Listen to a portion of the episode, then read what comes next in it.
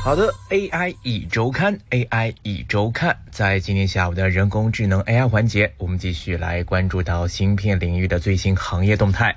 在本周啊，那市场的焦点呢势必会落在周三公布业绩的英伟达方面了。这次的数据啊颇为的惊人，总体来看，营收增长百分之两百六十五，利润增长百分之七百六十九，真的是让不少投资者又是一阵欢腾啊。呃，在本周三呢，英伟达是公布了自己的第四季度的业绩情况。数据显示呢，英伟达在刚过去的这个季度营收数字两百二十一亿美元，原本预期呢是两百零五点五亿美元，超出了市场预期。每股收益呢是四点九三美元。预期呢是四点六四美元，表现也胜过预期。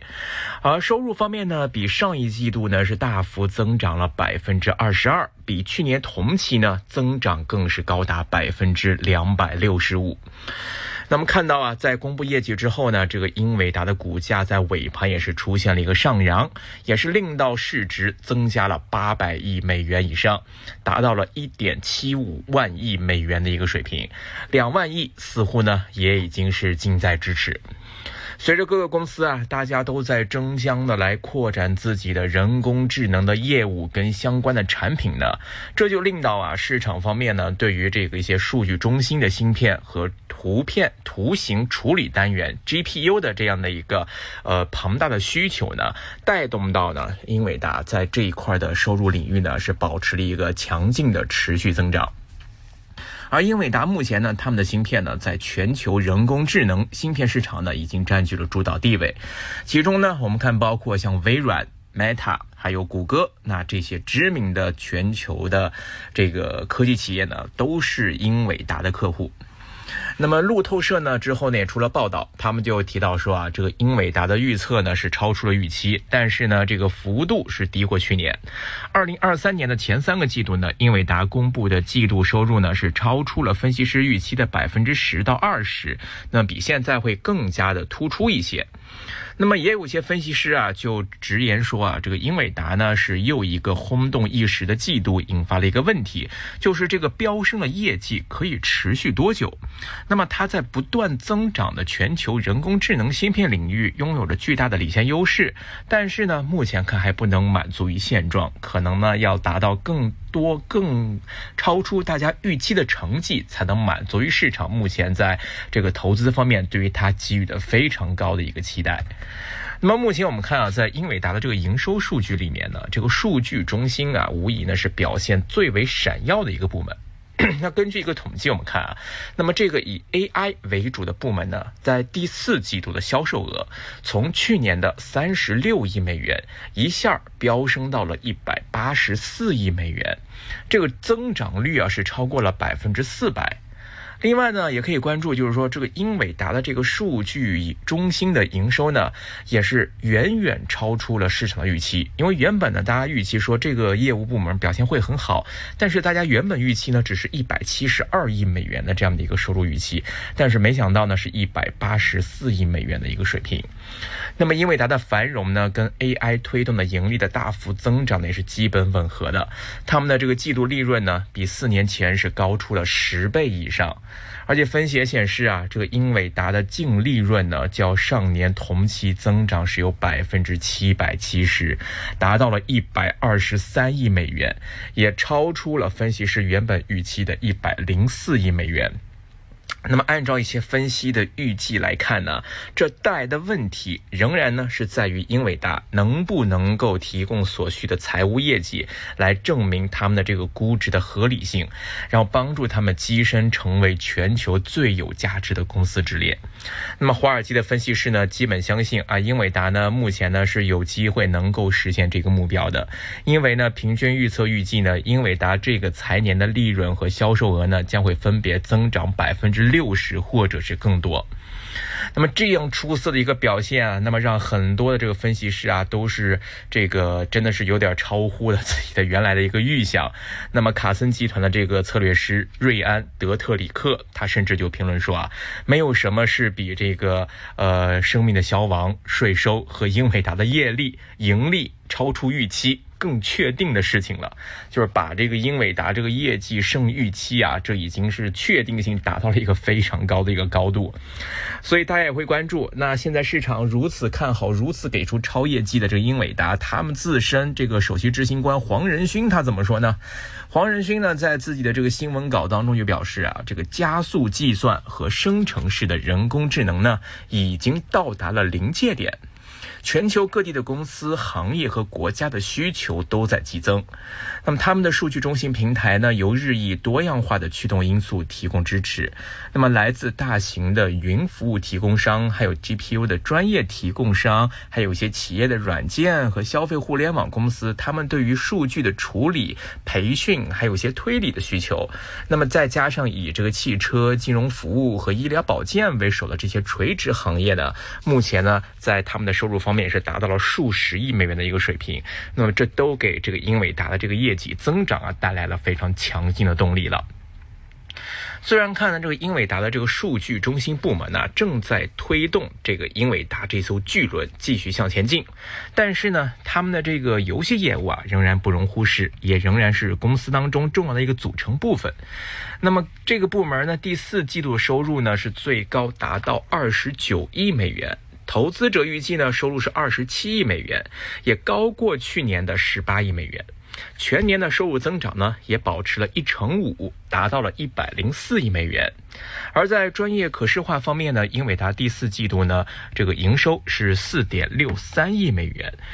呃，环比呢是增长百分之十一，同比方面呢是增长了百分之一百零五，全年收入增长百分之一，达到十六亿美元。汽车方面。第四季度的营收呢是两点八一亿美元，环比增长百分之八，同比下降百分之四，全年收入增长百分之二十一，来到十一亿美元。所以可以看得出来啊，英伟达在刚过去的二零二四财年四季度的这个收入同比增长了是百分之二百六十五，利润是增长百分之七百六十九。那如果从财年上来看，那么英伟达呢在二零二四年这个财年的收入将会达到六百零九亿美元，同比上一财年呢增长百分之一百二十六，而公司的毛利率也将从百分之五十六点九进一步增长到二零二四。财年的百分之七十三点七，所以啊，盈利、营收、毛利率的同步增长，而且是如此大的一个增长幅度，确实啊，不断的是向市场发出这个震撼弹呢。那如果按照这个数字的话呢，英伟达将在过去的财年成为全球第二大的半导体厂商，仅次于台积电的二零二三年的六百九十三亿美元。那如果再将晶圆代工企业排除出去的话呢？那英伟达则是成为了当之无愧的全球第一的芯片公司。AI 一周看，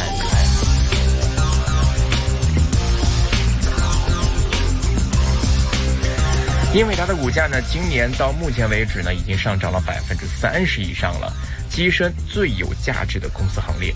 截止到二月二十号，过去三十个交易日里面呢英伟达股票平均每天的换手价值大概是三百亿美元，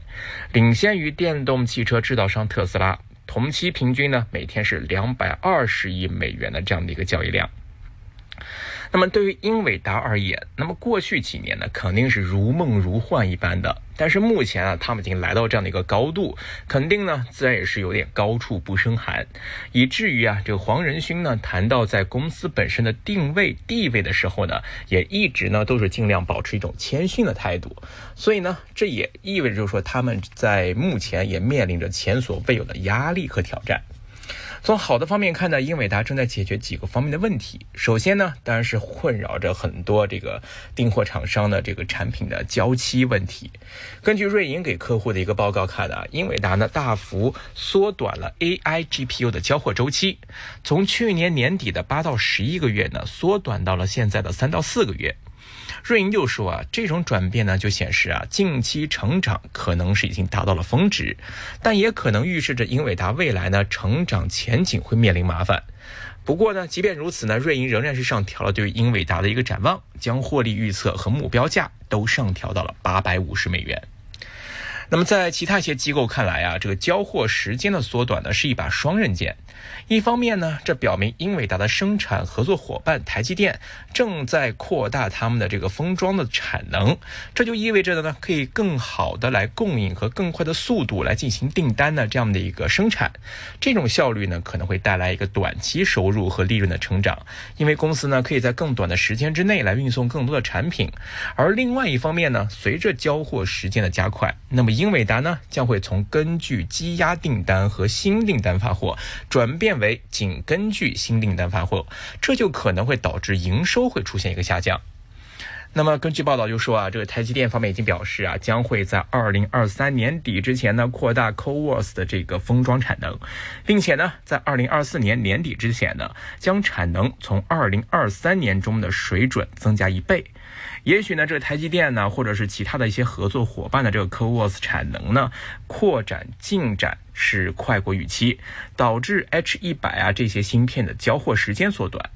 同时呢，由于美国的这个限制，现在英伟达方面呢无法向中国来运送一些功能齐全的 H 一百，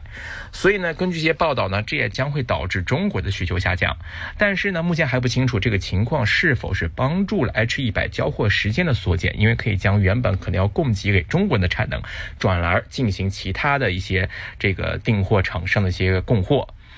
那么，英伟达另外一个好消息呢，就是这个公司啊将会在今年呢带来新一代的 B 一百旗舰。那么，这也将会让公司啊有底气来抵御来自更多的市场行业当中的潜在的竞争者的竞争。那么，根据一些报道就说啊，这一次它要推出的芯片。B 一百呢将会大幅提升 GPT 三模型的推理能力。那么这个模型呢拥有一千七百八十亿个参数。那么这个改进呢可能是现有 H 两百架构已经提供的两倍或者是更多。然而呢需要关注的就是啊。虽然说呢，这已经明显明确的凸显出了这个大型语言模型的性能，但是呢，这并不一定呢就会转化为同等水平的原始计算能力，除非这个内核跟电源效率也跟着大幅的提高。那么这种结果呢，呃，似乎也不会一不一定能够完完全全的就实现在这个芯片的这个真正的应用场景上。所以呢，可能还要等待更多这个信息的释放，才能具体判断到这颗芯片的这个强大的能力了。另外呢，英伟达也确认，B 一百呢将见证显存带宽的更高增长。当前这个版本呢，这个 Hopper GPU 呢已经采用了一些比较新的技术，就是 HBM 三一技术，提供呢高达四点八 TB 每秒的带宽。而即将推出的这个呃 Blackwell 芯片呢，预计呢将会继续采用这个技术，而且可能呢会增加一些堆栈，并且增加带宽。英伟达就强调呢，他们在设计架构的时候呢，考虑到未来的这个内存技术支持的承诺。那么去年呢，也证明了这一点。当然了，看到在产品方面不断的有推陈出新，那么英伟达呢，也不可避免会有些挑战。首先呢，首席财务官克莱特·克雷斯他在财报说明会上就警告，就说啊，由于美国的许可要求呢，第四季度来自中国的数据中心收入呢，可能会出现一个大幅的下降。与此同时呢，主要竞争对手 AMD 也正在大力的投资自己的 AI 芯片，包括之前我们关注过的 MI 三百 X。那么根据 AMD 方面的消息呢，这个芯片呢，在某些工作的负载上已经是超越了英伟达的 H 一百。当然，英伟达方面自然是否定驳斥了这些说法，呃，表示说 AMD 的测试并不完整。但是，可以看到来自行业竞争对手的脚步也确实是在一步步。这个逼近了，正因为啊有着不同的好消息跟坏消息，所以呢，大家对于英伟达这家芯片巨头究竟能够上涨到什么程度，还是抱有出了一个极大的兴趣。比如说，在股票市场上，大家已经开始纷纷揣测，英伟达什么时候能够真正突破两万亿美元的这样的一个市值呢？也是成为了大家投资者啊下一步在这个博弈去讨论的一个话题了。好的，今天关于我们在这英伟达的业绩方面值得关注一些亮点呢，今天跟各位在这边做了一个简单的分享，希望呢对于大家投资这支 AI 概念股啊，可以带来更多的这个判断的标准。